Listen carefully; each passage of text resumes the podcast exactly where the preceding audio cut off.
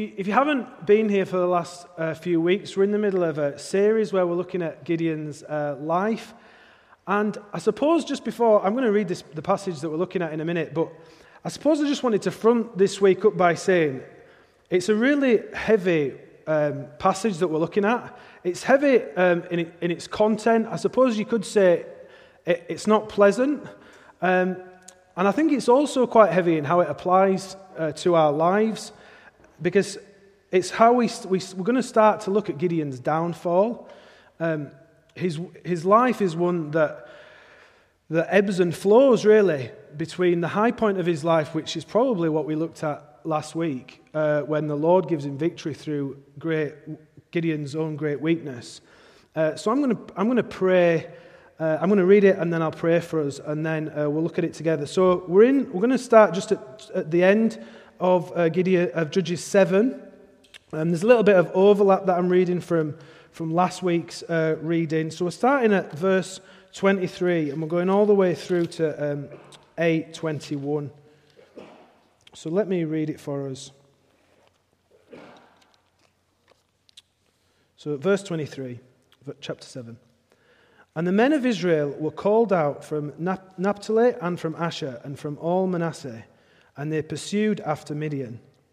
Gideon sent messengers throughout all the hill country of Ephraim, saying, Come down against the Midianites and capture the waters against them as far as, as, far as Beth Barah and also the Jordan. So all the men of Ephraim were called out, and they captured the waters as far as Beth Barah and also the Jordan. And they captured the two princes of Midian, Oreb and Zeb. They killed Oreb at the rock of Oreb, and, then, and Zeb they killed at the winepress of Zeb. Then they pursued Midian, and they brought the heads of Oreb and Zeb to Gideon across the Jordan. Then the men of Ephraim said to him, What is this that you have done to us, not to call us when you went to fight against Midian? And they accused him fiercely. And he said to them, What have I done now in comparison with you? Is not the gleaning of the grapes of Ephraim better than the grape harvest of Abiezer? God has given into your hands the princes of Midian, Oreb and Zeb. What have I been able to do now to do in comparison with you? Then their anger against him subsided when he said this. And Gideon came to the Jordan and crossed over, he and the 300 men who were with him, exhausted yet pursuing.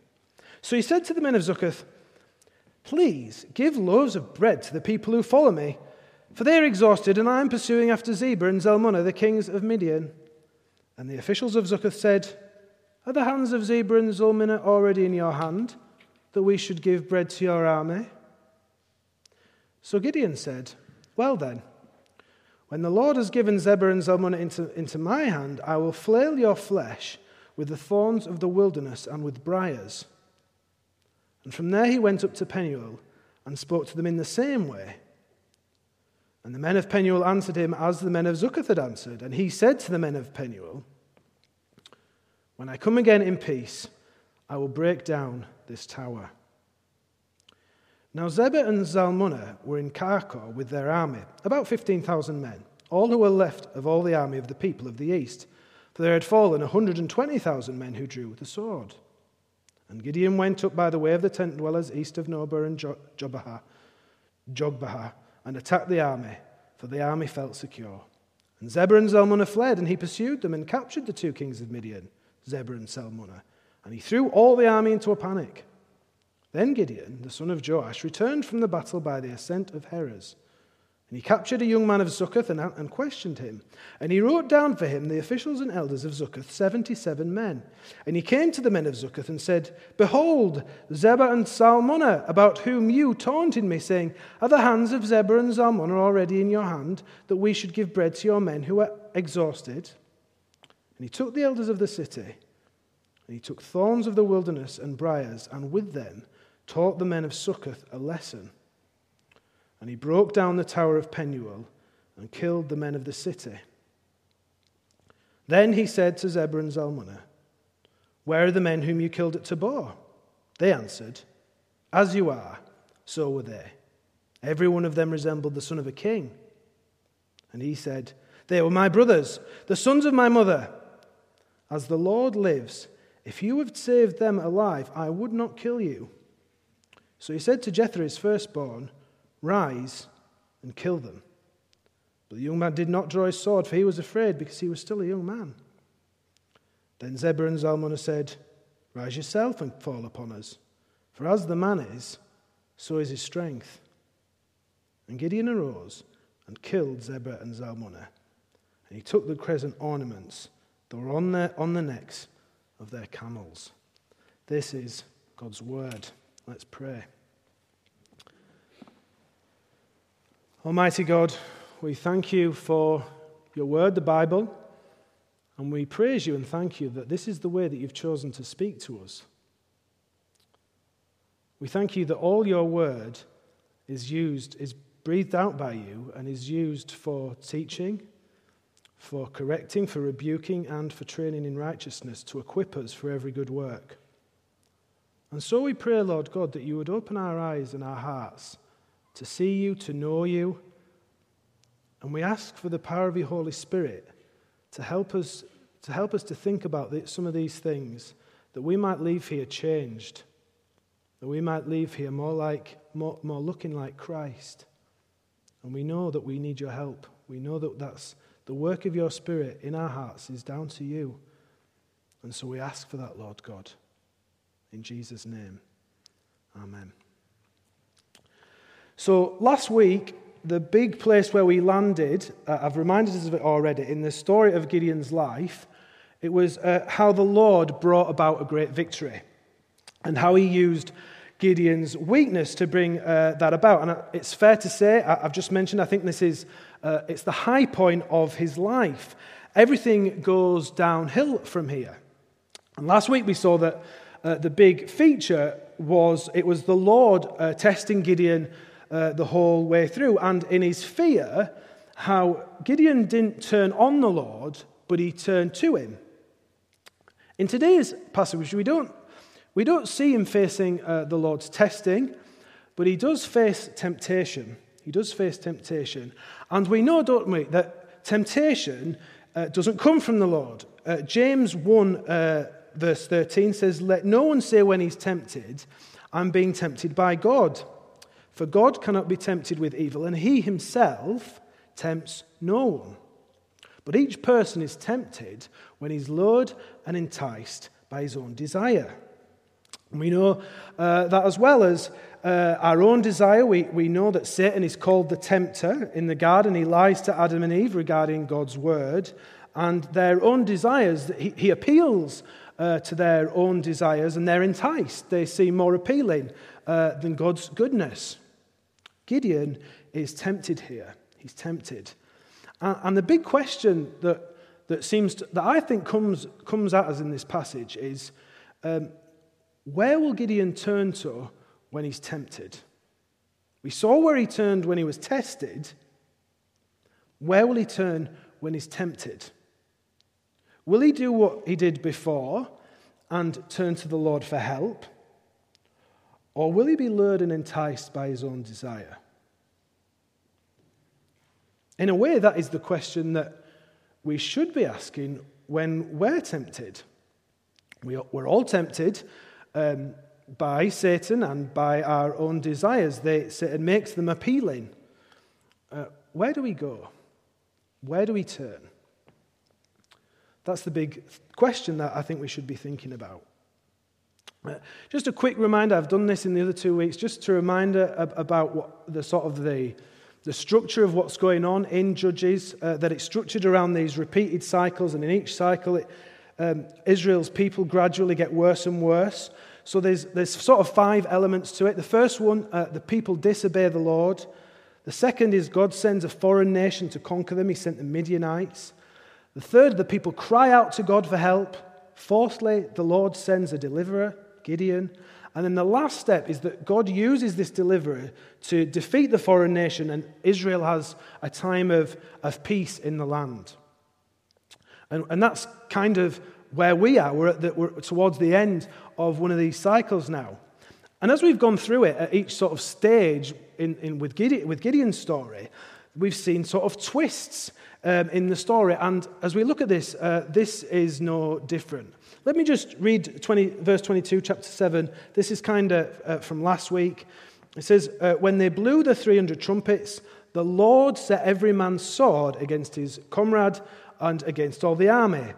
Uh, that's the Midianite army. And the army fled as far as Beth Shittah towards Zererah, as far as the border of Abel Meholah by Tabbath. At that point in the story, you expect that to be the end of it. That they've defeated the army, surely that, that it's going to go, go to the fifth point of the cycle that they're going to go to peace in the land, that the deliverers come, he, they've won the battle, now there's peace in the land. There's going to be peace in Israel.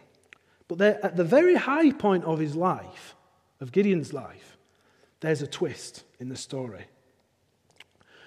Just, you might remember um, how at the beginning of Gideon's life during his call, we saw it a few weeks ago, how similar I, I said that call was to that of Moses. You might remember, like Moses, uh, Gideon grew up with pagan idolatry uh, surrounding him. Joash, his dad, led Baal worship in his back garden. Pharaoh, uh, you know, he was the, sort of the leader, if you like, of pagan idolatry in Egypt. Like Moses, Gideon thinks he's not qualified to carry out God's plan. God's people are under oppression. The Egyptians with Moses, under the Midianites with Gideon. And the link to Moses, I think it, it's, pers- it, it's purposeful.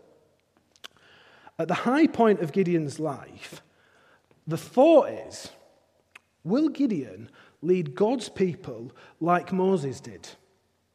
Is he going to do that? After they've been, after they were set free from Egyptian oppression, after Israel set free from Midianite oppression under Gideon, will, will he lead them in the same way? Perhaps he will. Will the law be restored? Will God's people flourish once again?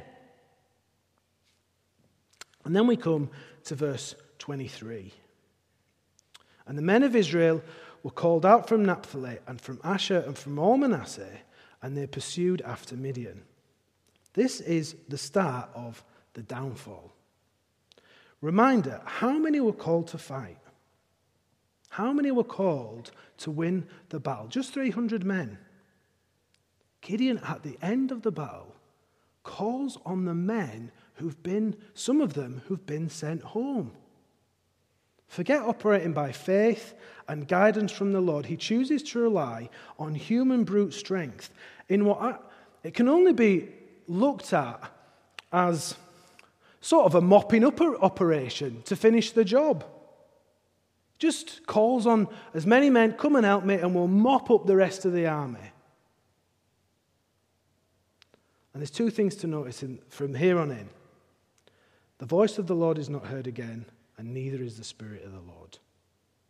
The voice of the Lord is not heard again, and neither is the Spirit of the Lord. This is not going to end well. In today's passage, there's, there's three groups of people Gideon interacts with, and he responds differently uh, to all of them. He's tempted, uh, and, and, instead of looking to the Lord, he, he looks to himself. And so we're going to, the way that it's going to be structured this evening is we're just going to look at how he interacts with these uh, three groups. So we're going to look at it in, in three points. Uh, the first group, he flatters those he fears. The second, he tortures those he looks down on. And the third, he seeks revenge when he's bitter. He flatters those he fears. He tortures those he looks down on. He seeks revenge when he's bitter. So, so let's, let's, let's dive into it at the first point. So he flatters those he fears. The Ephraimites, they're well known as one of the, the strongest tribes in Israel. Uh, they've got lots of money and a big army. Uh, and what we, what we see is that they're not happy uh, being called to help so, so late in the battle. That's the big issue with them. Just look with me from the, from the end of verse uh, 24. Um, so all the men of Ephraim were called out, and they captured uh, the waters as, as far as Beth Barah and also the Jordan. And they captured uh, the two princes of Midian, Oreb and Zeb. They killed Oreb at the rock of Oreb, and Zeb they killed at the winepress of Zeb. Then they pursued Midian, and they brought the heads of Oreb and Zeb to Gideon across the Jordan. Uh, that's the role they play, but they're livid. They're totally, they're so, they're so mad. Look what they say to get, just the next verse on, chapter 8, verse 1. What is this that you've done to us? Not to call us when you went to fight against Midian. And they accused him fiercely. They feel slighted, hard done by. They wanted some of the glory of the battle. Exactly what the Lord did not want to happen is happening. He was right to insist, wasn't he? The Lord knew what was going on. He was right to insist that Gideon only used 300 men. Remember, that's what he said, seven, chapter 7, verse 2. The reason he chose 300 men, lest Israel boast over me, saying, My own hand has saved me. If Gideon had stuck with the 300 men in the first place, this episode with the men of Ephraim, it wouldn't have happened. Now what they, they've seen what's gone on, he's called them to help, and they're jealous. The men of Ephraim want the Lord's glory for themselves, and they're demanding an answer from Gideon. Fiercely, we read. The reason we fear is when we think we've lost control of a situation.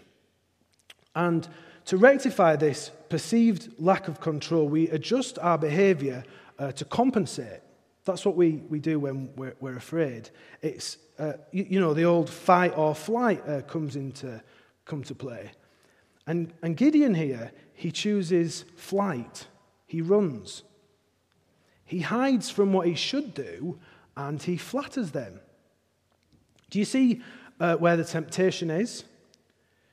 Do you trust God's word that you only need 300 men? And now do you trust the Lord that if you give the glory to him, he'll still have the power to do it all in your weakness? Gideon doesn't believe that anymore, and he's scared.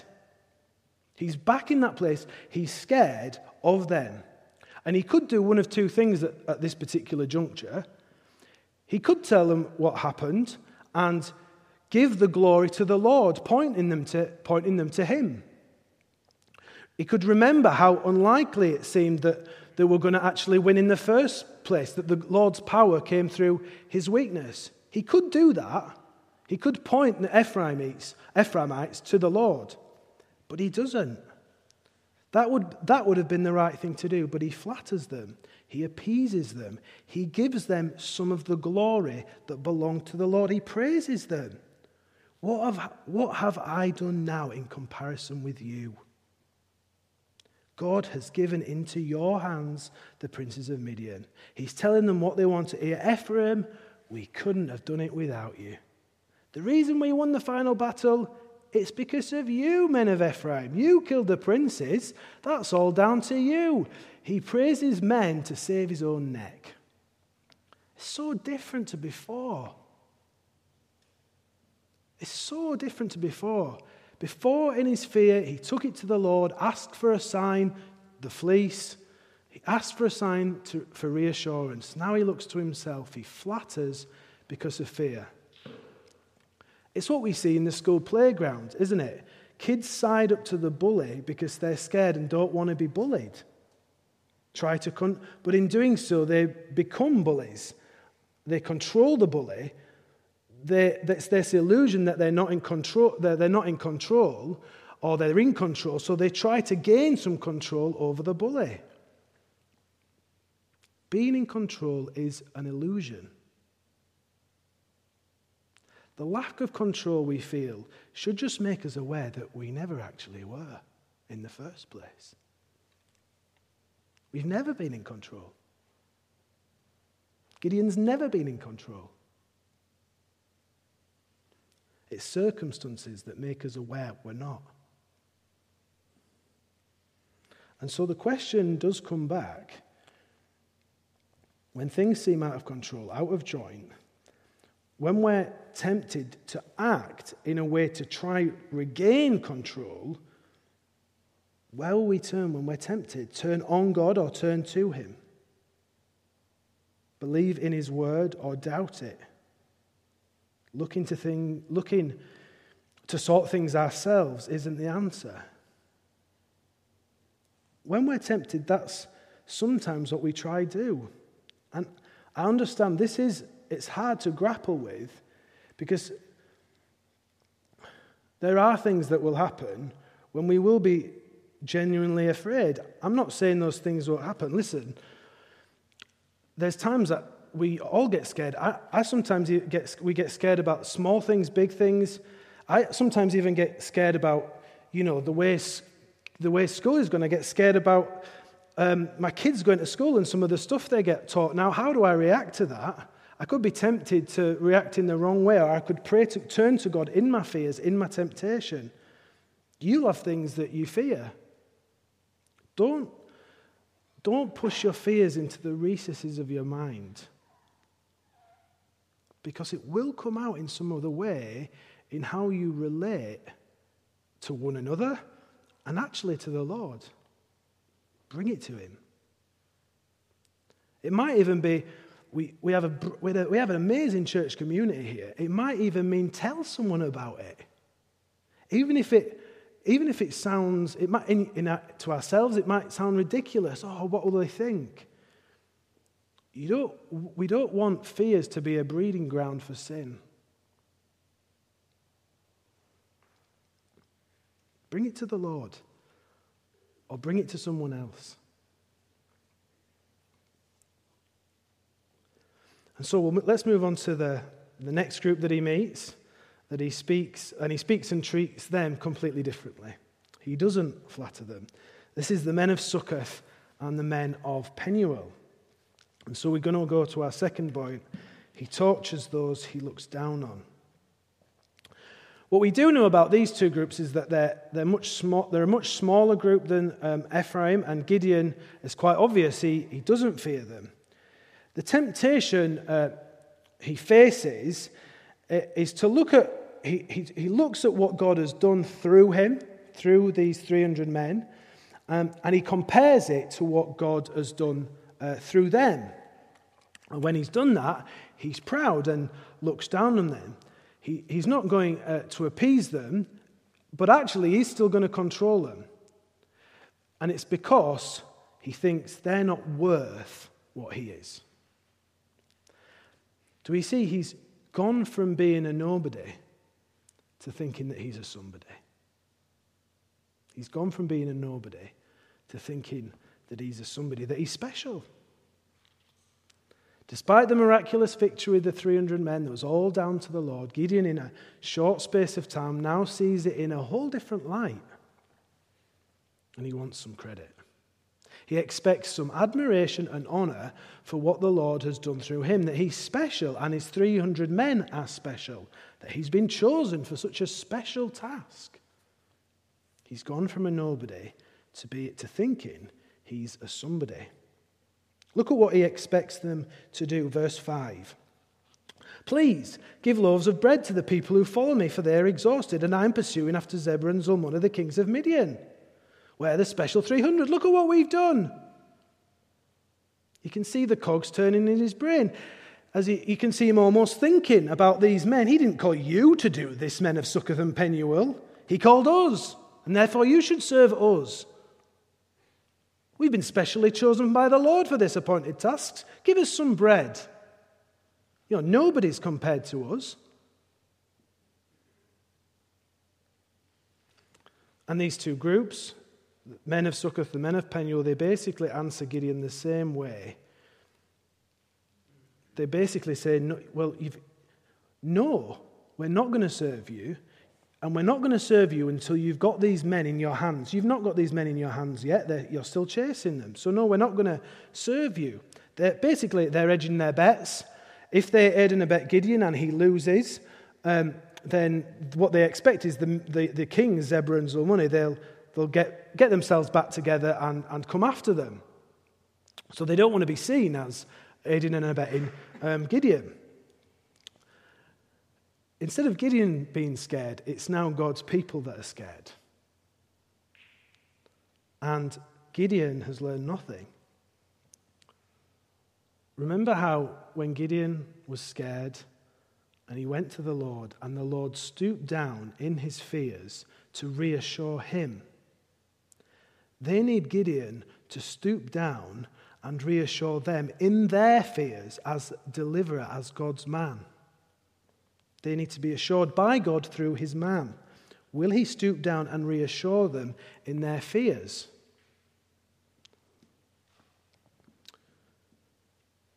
The short answer is no. And it's, it's pretty horrific. To the men of Succoth, I will flail you with the thorns of the wilderness and with briars. To the men of Penuel, when I come again in peace, I will break down this tower.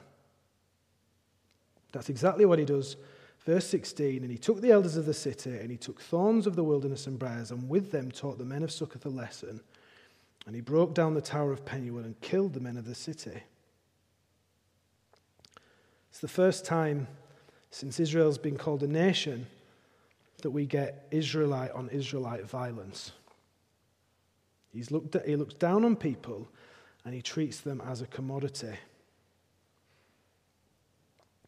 A few weeks ago, our, our TV stopped working. We haven't had it fixed yet. Uh, it's on the to do list. Uh, but once we've had a look at it uh, to get it fixed, if it's completely bust, uh, we'll, ha- we'll have it thrown away, or I guess I should probably say um, take it to get recycled. Um, it's a commodity, and if it doesn't serve its purpose, that's what we do, isn't it? We get rid. The men of Succoth and Penuel don't serve Gideon's agenda. They're a useless commodity. So he tortures and kills them, his own people, the Lord's people. And it's brought about by the one called to lead them. To get rid of oppression, and oppression comes from within, top down. They're not as treated as sheep to be shepherded and cared for, just discarded as a problem, slaughtered at Penuel. How God's people are treated matters. It really matters. How they're led matters. They're not a problem to be discarded, not a commodity to be toyed with or disposed of. This leader, Gideon, is no more valuable in God's eyes than the rest of the people he's leading. He's there to serve the people. There are no little people in God's church that be, can be trampled on. Unfortunately, throughout the history of the church, even in recent times, there's been, there's been leaders who have chewed people up and spat them out because they didn't get on board with the leader's personal agenda.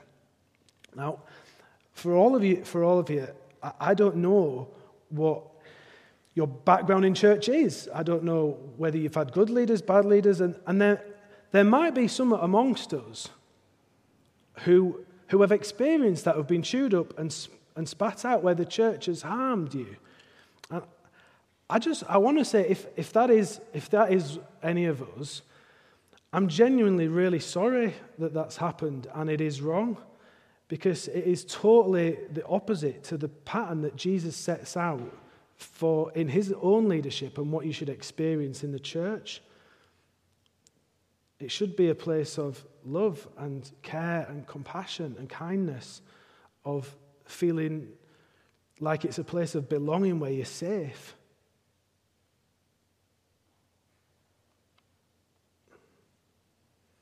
Every person is made in the image of God, Christian or not. Your neighbour's made in the image of God. Look at Jesus. Matthew 9:36. Look at his attitudes when he saw the crowds, he had compassion for them because they were harassed and helpless like sheep without a shepherd. That word for compassion, it's that gut wrenching compassion. So much compassion for the people that it hurt. When he looks at people who were lost, who were lesser than him, he saw that they were image bearers and had compassion on them. I am the good shepherd, says Jesus. That's how Jesus, led, Jesus leads. I know them and they follow me. I give them eternal life and they'll never perish, and no one will snatch them out of my hand. No little people in the kingdom of God.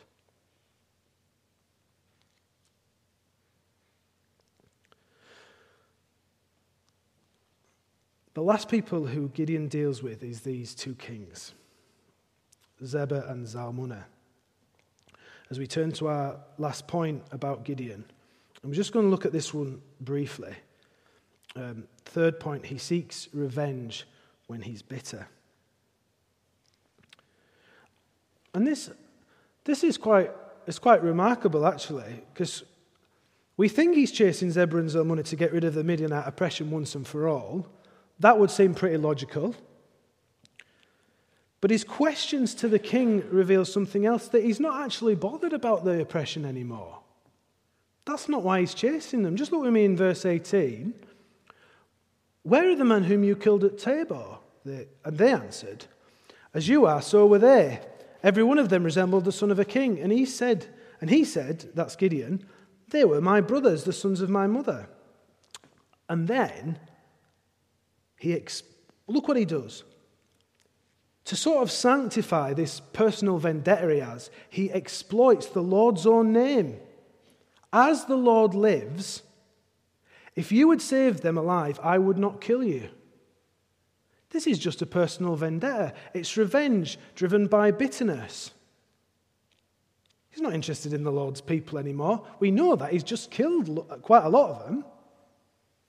And so he executes them. Gideon's name, if you didn't know, it literally means hacker, and he sure lived up to it.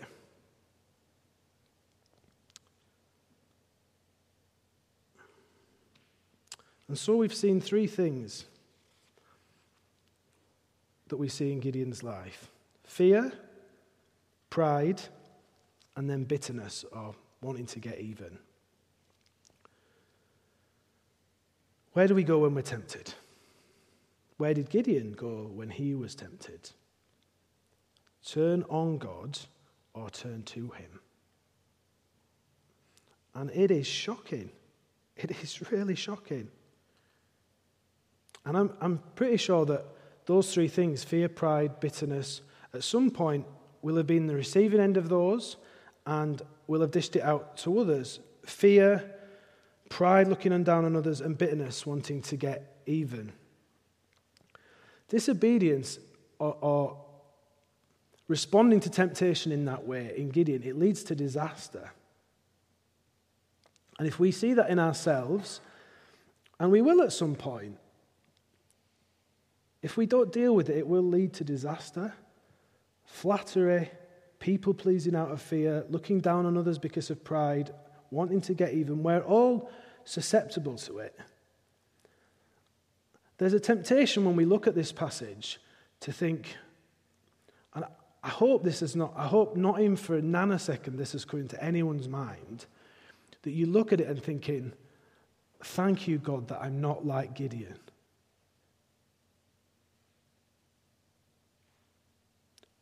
What an absolute moron. Don't entertain that for, for even a nanosecond. Rather, if it can happen to Gideon, it can just as happen to easy to any one of us. That's the humble response. If it can happen to Gideon, clothed in the Spirit of the Lord, speaking with the Lord, with the angel of the Lord, it can happen to any one of us. I don't say that so that we feel down on ourselves uh, quite the opposite. I, I'm saying it so that we so that we feel needy for the Lord to keep us on that narrow path. Gideon's fall is there to warn us. Don't be like Gideon. This, I know, it's been a, it's been a bit heavy uh, sermon, and believe me, in pre- pre- pre- preparation for this, it's felt weighty on my own soul. And I'm grieved myself by how I've fallen short in these areas. And that we do actually need a better leader, don't we? Than a human, just merely a human leader. We need Jesus. How different and magnificent is Jesus compared to this? He's magnificent. He's absolutely magnificent. Just let's just think about his crucifixion, how he's totally the opposite. He knows his Father is in, is in charge, in control. Gethsemane, yet not my will, but your will be done. Said that last, last week. He's afraid in Gethsemane, he's terrified, but he knows his Father's in control. He goes to Calvary, he goes and walks that lonely road. He doesn't look down on anyone. No, he's the most humble man who ever lived, values others above himself to the point of death and a cross. Is he bitter? We might even say that you might even think, well, he has every right to be against those who nailed him. What does he say on the cross? Father, forgive them, for they don't know what they do. And do you know, death by crucifixion, it, it's actually by asphyxiation. Uh, you suffocate. As, you weigh, as, as, you're hanging, uh, as you're weighing down, the, the weight crushes your lungs. And the only way to speak when, for, for Jesus to speak when he was on the cross is to push his hands on the nails and push his feet on the nails, pushing up his thorax so that he could take enough breath in to then exhale and speak. And he does all that, pushes down on his hands, pushes down on his feet to take a breath in to say, Father, forgive them.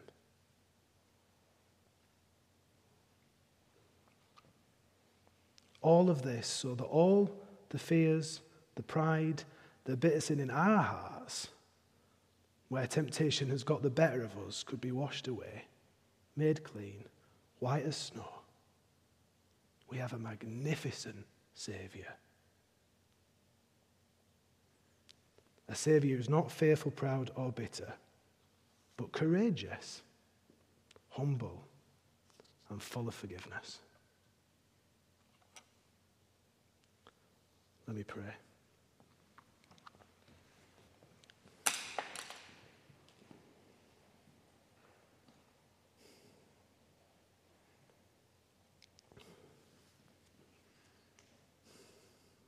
Lord Jesus, we just thank you for what a Savior you are, what a leader you are.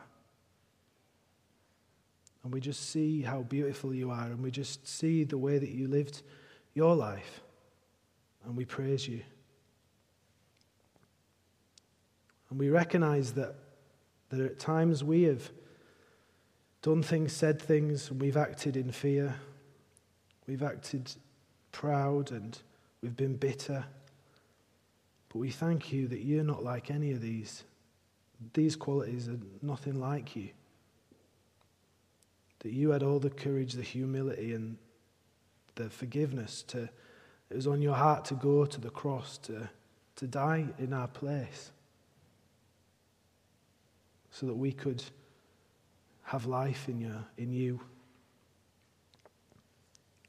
And so we thank you and we praise you. And we pray that you'd lift our own hearts. I pray that this word that we've read tonight would it'd remain with us and that you'd, you'd remind us of it all week just to help us to live and work for your praise and glory. And so we ask for your blessing upon us now in Christ's name. Amen.